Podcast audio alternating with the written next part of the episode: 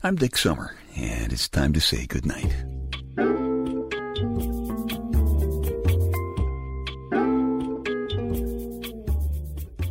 This is a quiet place to rest your head, a safe place to hide a hurting heart, a gentle place to fall. We just call this place goodnight. I am sitting here in my big, comfortable, manly, black leather papa chair in my living room, and I've just read what may possibly be the most perfect Louie Louie generation poem that I have ever read. It came from proud podcast participant John Lancelotti. He wrote it a long time ago. It's called Hanging Out, and it goes like this. We did it in the dark street as daytime turned to night. You'll find us hanging out beneath the corner light. Or maybe down the block, we'd gather in a group to spend the evening laughing, noisy shadows on a stoop. We dared the night to harm us, with danger always near. But hanging with the crowd was a room we closed to fear. For boys, it was a passage that led to being men. We learned that life was struggle, the gutter's great amen. For girls, it was a time to test a woman's ways, to learn about the magic that turned their men to slaves. That's how the city brewed us, in the kettle of the street. We're hanging out with friends, made being kids so sweet. Louis, Louis, we gon' go now. Hello, hello, What great Louie Louie generation poem. Thank you, John. Your poem set off a sound in my head that I haven't heard in years. It was the front doorbell ringing, and my buddy Eddie Kelly from across the street was standing there again, just like he did all those years ago. And he's saying, Hey, can you come out to play? Eddie's about a year older than I am. I'm eight. And play means stick ball or punch ball or box ball or two hand touch football or, or maybe buck buck. Buck Buck was a Brooklyn game that involved jumping over a line of guys and landing as hard as you could on the guy in the front to see if you could make him fall down. It was a little bit rougher than today's National Football League, almost approaching the level of last year's National Hockey League playoffs. As the neighborhood guru, Eddie taught us younger guys life's lessons, like touch a toad and you'll get warts. Stick lead from a pencil into your hand and you'll die. Make a face when somebody slaps your back and the face stays there till you die. Step in a crack and you'll break your mother's back. You're in trouble. but it'll be okay if you say please. That was his favorite. You're in trouble, but it'll be okay if you say please. And there are alligators in the sewers. That was another big one.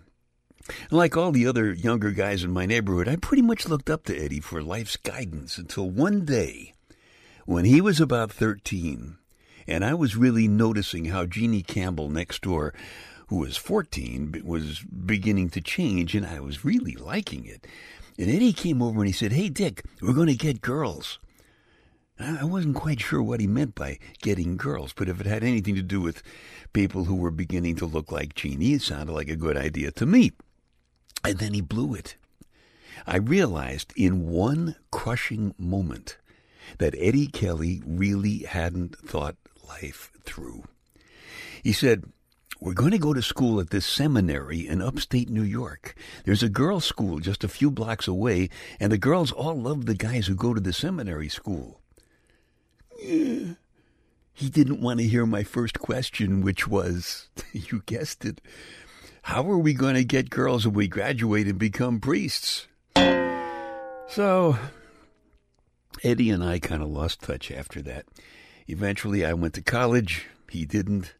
In my senior year, though, I finally scraped $25 together and I bought his old car. An Eddie's old car was worth $25. Believe me, top speed was about 28 miles an hour. After that, it got too noisy and the smoke became a hazard to the traffic behind me. And when you turn the wheel a block or so later, the car would kind of tend to move in the direction that you wanted to go. Usually. Must admit, I got to see some neighborhoods that I'd never been able to see if that steering wheel had been a little bit tighter. The car was the very essence of a jalopy. But it was my first car, and it ran sometimes. And it had a functioning back seat. Richard. As I keep telling you in my book, Staying Happy, Healthy, and Hot, you've got to have the gratitude attitude.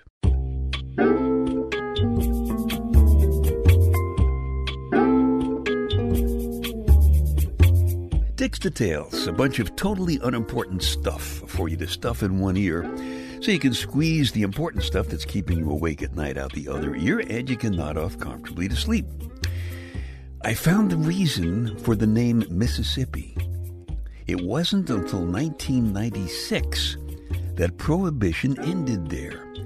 So I'll bet everybody in the state was missing their sippy. All right, I'm sorry. I'm sorry. No, I'm not. I saw a car with one of the most startling license plates ever today. But nobody ever cuts the driver of that car off. The plate just says PMS 1. And the smart guys in the white lab coats tell us that females hear better than males at every age. Do you hear that, Lady Wonder Wench? You never listen to me. I can't hear you. And a recent study found that Louie Louie generation guys who had sex at least three times a week slashed their risk of dying from a heart attack in half. Of course, if their wives or girlfriends didn't know about that three times a week sex, those guys about doubled the risk of dying from gunshot wounds. Dick's Details. They take your mind off your mind. Just a little housekeeping here, if you don't mind. If you like these podcasts or my spoken word story CDs at uh, dicksummer.com or my book, Staying Happy, Healthy, and Hot, available at amazon.com, would you tell a couple of friends, please? Because they might like them too, and you would be doing me a favor. So, thank you very much. Jalopy is an interesting word. Wikipedia says a jalopy is a car that is often old and neglected and is in a barely functional state. I do television commercials for a living, so I was thinking about how would I describe it if I were doing a TV commercial, not for a new car, but for a jalopy. And suppose there were jalopy manufacturers. And I think some wise Louie Louie lad should become a jalopy manufacturer. Think about it. Louie Louie guys have a sense of humor and an understanding of practicality. I think the first guy to sell new torn jeans must have been that kind of Louie Louie guy. Right? His jeans making machine probably screwed up and tore up a big batch of the jeans. So he figured, well, life gave me lemons. I'll make some lemonade. Step number one is don't call them torn. Call them distressed. That makes them hip.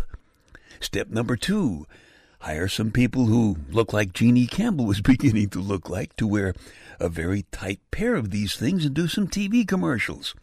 And that's just what some guy did. So, why shouldn't some smart Louie Louie lad do the same thing with cars?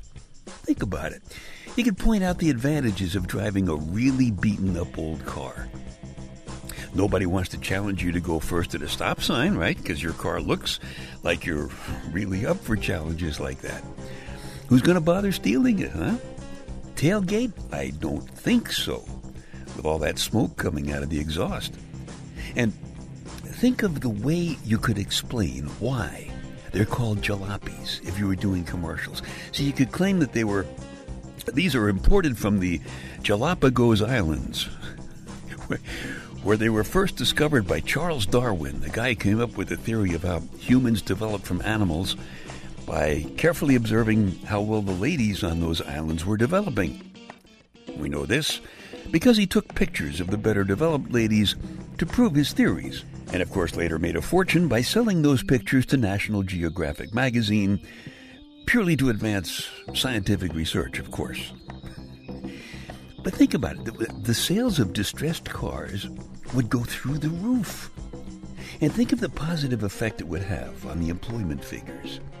New car dealers everywhere would have to hire parking lot attendants to cosmetically alter their vehicles. Only they wouldn't be called parking lot attendants. Hmm, political correctness would call them dentists. There is a story about a woman who works at an automobile dealer's in the Night Connections 2 personal audio CD. You're on your way home from your night job. You clean up at an automobile dealership's showroom. Pay isn't bad. But you're a very bright woman. You should have finished work on your degree so you could have become a teacher. You've just divorced your husband for looking at his watch, believe it or not. Well, that was just a symptom of the problem, of course. It was the final insult in a worn out love affair. You can understand losing him to another woman, or even to his work. But you lost him to disinterest. He just stopped paying attention to you. You tried everything you could think of tears, special meals, sheer black see through bras and panties from Frederick's of Hollywood. You even brought home some X rated videos. He watched for a few minutes and then he fell asleep. That's when you decided to make him jealous. The newest salesman is a nice young kid. He opens doors for you, and he always has a nice smile. He was working late one night. You told him you weren't feeling well. And he volunteered to take you home, just like you knew he would. As he helped you into his car, you just casually brushed his arm with your breast. It was almost a mistake, but it startled him. And his reaction surprised you. It was a long time since anyone had noticed that you were a bright and sexy woman. You'd even forgotten about that yourself. You sat close to him on the ride, and by the time you got home, the kid's body couldn't hide the fact that he was paying a lot of attention to you.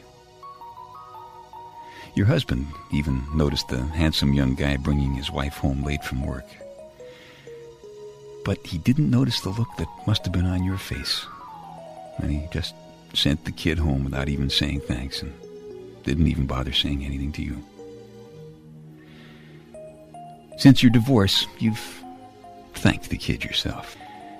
And when you do, every part of your mind and body get his complete and firm attention, which has made you start paying attention to yourself again. You'll be going back to school again. But right now, most of what you're thinking about is what a nice idea it would be to stop at his place on your way home. Just to thank him again.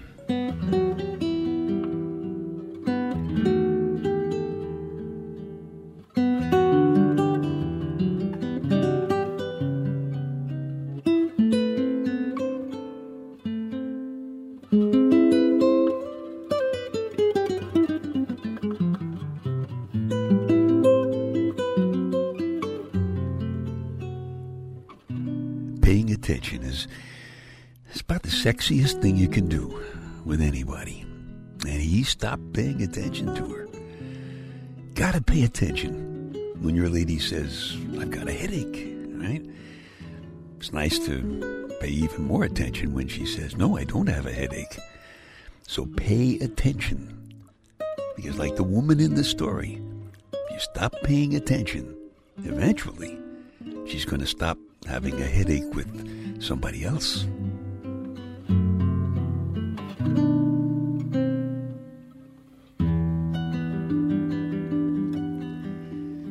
That story is called The Joy of Giving Thanks. It's from the Night Connections 2 personal audio CD. If you like it, you can just keep this podcast. Or if you want a fresh copy, just go back to dicksummer.com. Check out the Night Connections 2 icon there on the home page. It was a wonderful thing being a kid back in the days when we had side vents in car windows and Howard Johnson's with orange roofs and double features at the movies with a newsreel thrown in. We had great toys then, too. Best toy was a hollow, hard rubber ball that we called a Spalding. You can play an amazing number of games with a Spalding. Now, some people think toys aren't necessary, and that's not true. Because toys help you to have a happy childhood and then, you know, go on to the next stage of your life. And when you look back at it From the Louie Louie perspective, I think that's pretty clear. Because think about it. When girls are little, they like dolls, right? When boys are little, we like soldiers. When we grow up, things switch around. When girls grow up, they like soldiers. When we grow up, we like dolls.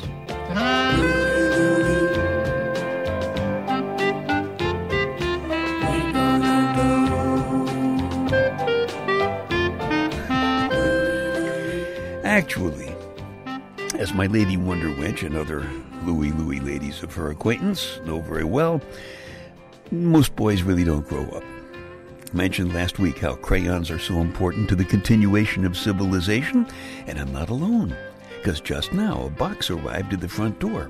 It was sent by proud podcast participant California Dennis, the misplaced New Yorker. It is the biggest, best set of crayons that I have ever seen. And the note in the box says, I like crayons too.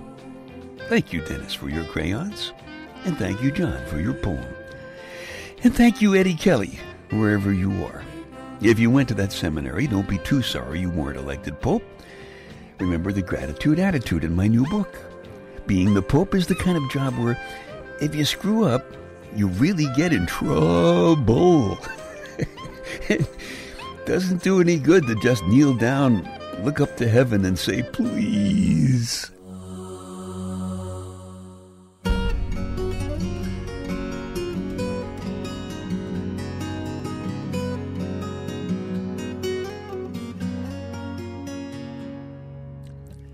Taking a couple of weeks off to go and play and have some fun.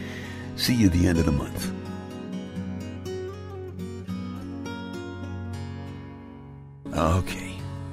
Time to tuck you in now. I'm Dick Summer, and I hope you'll come back soon for a gentle place to fall. Quiet place to rest your head.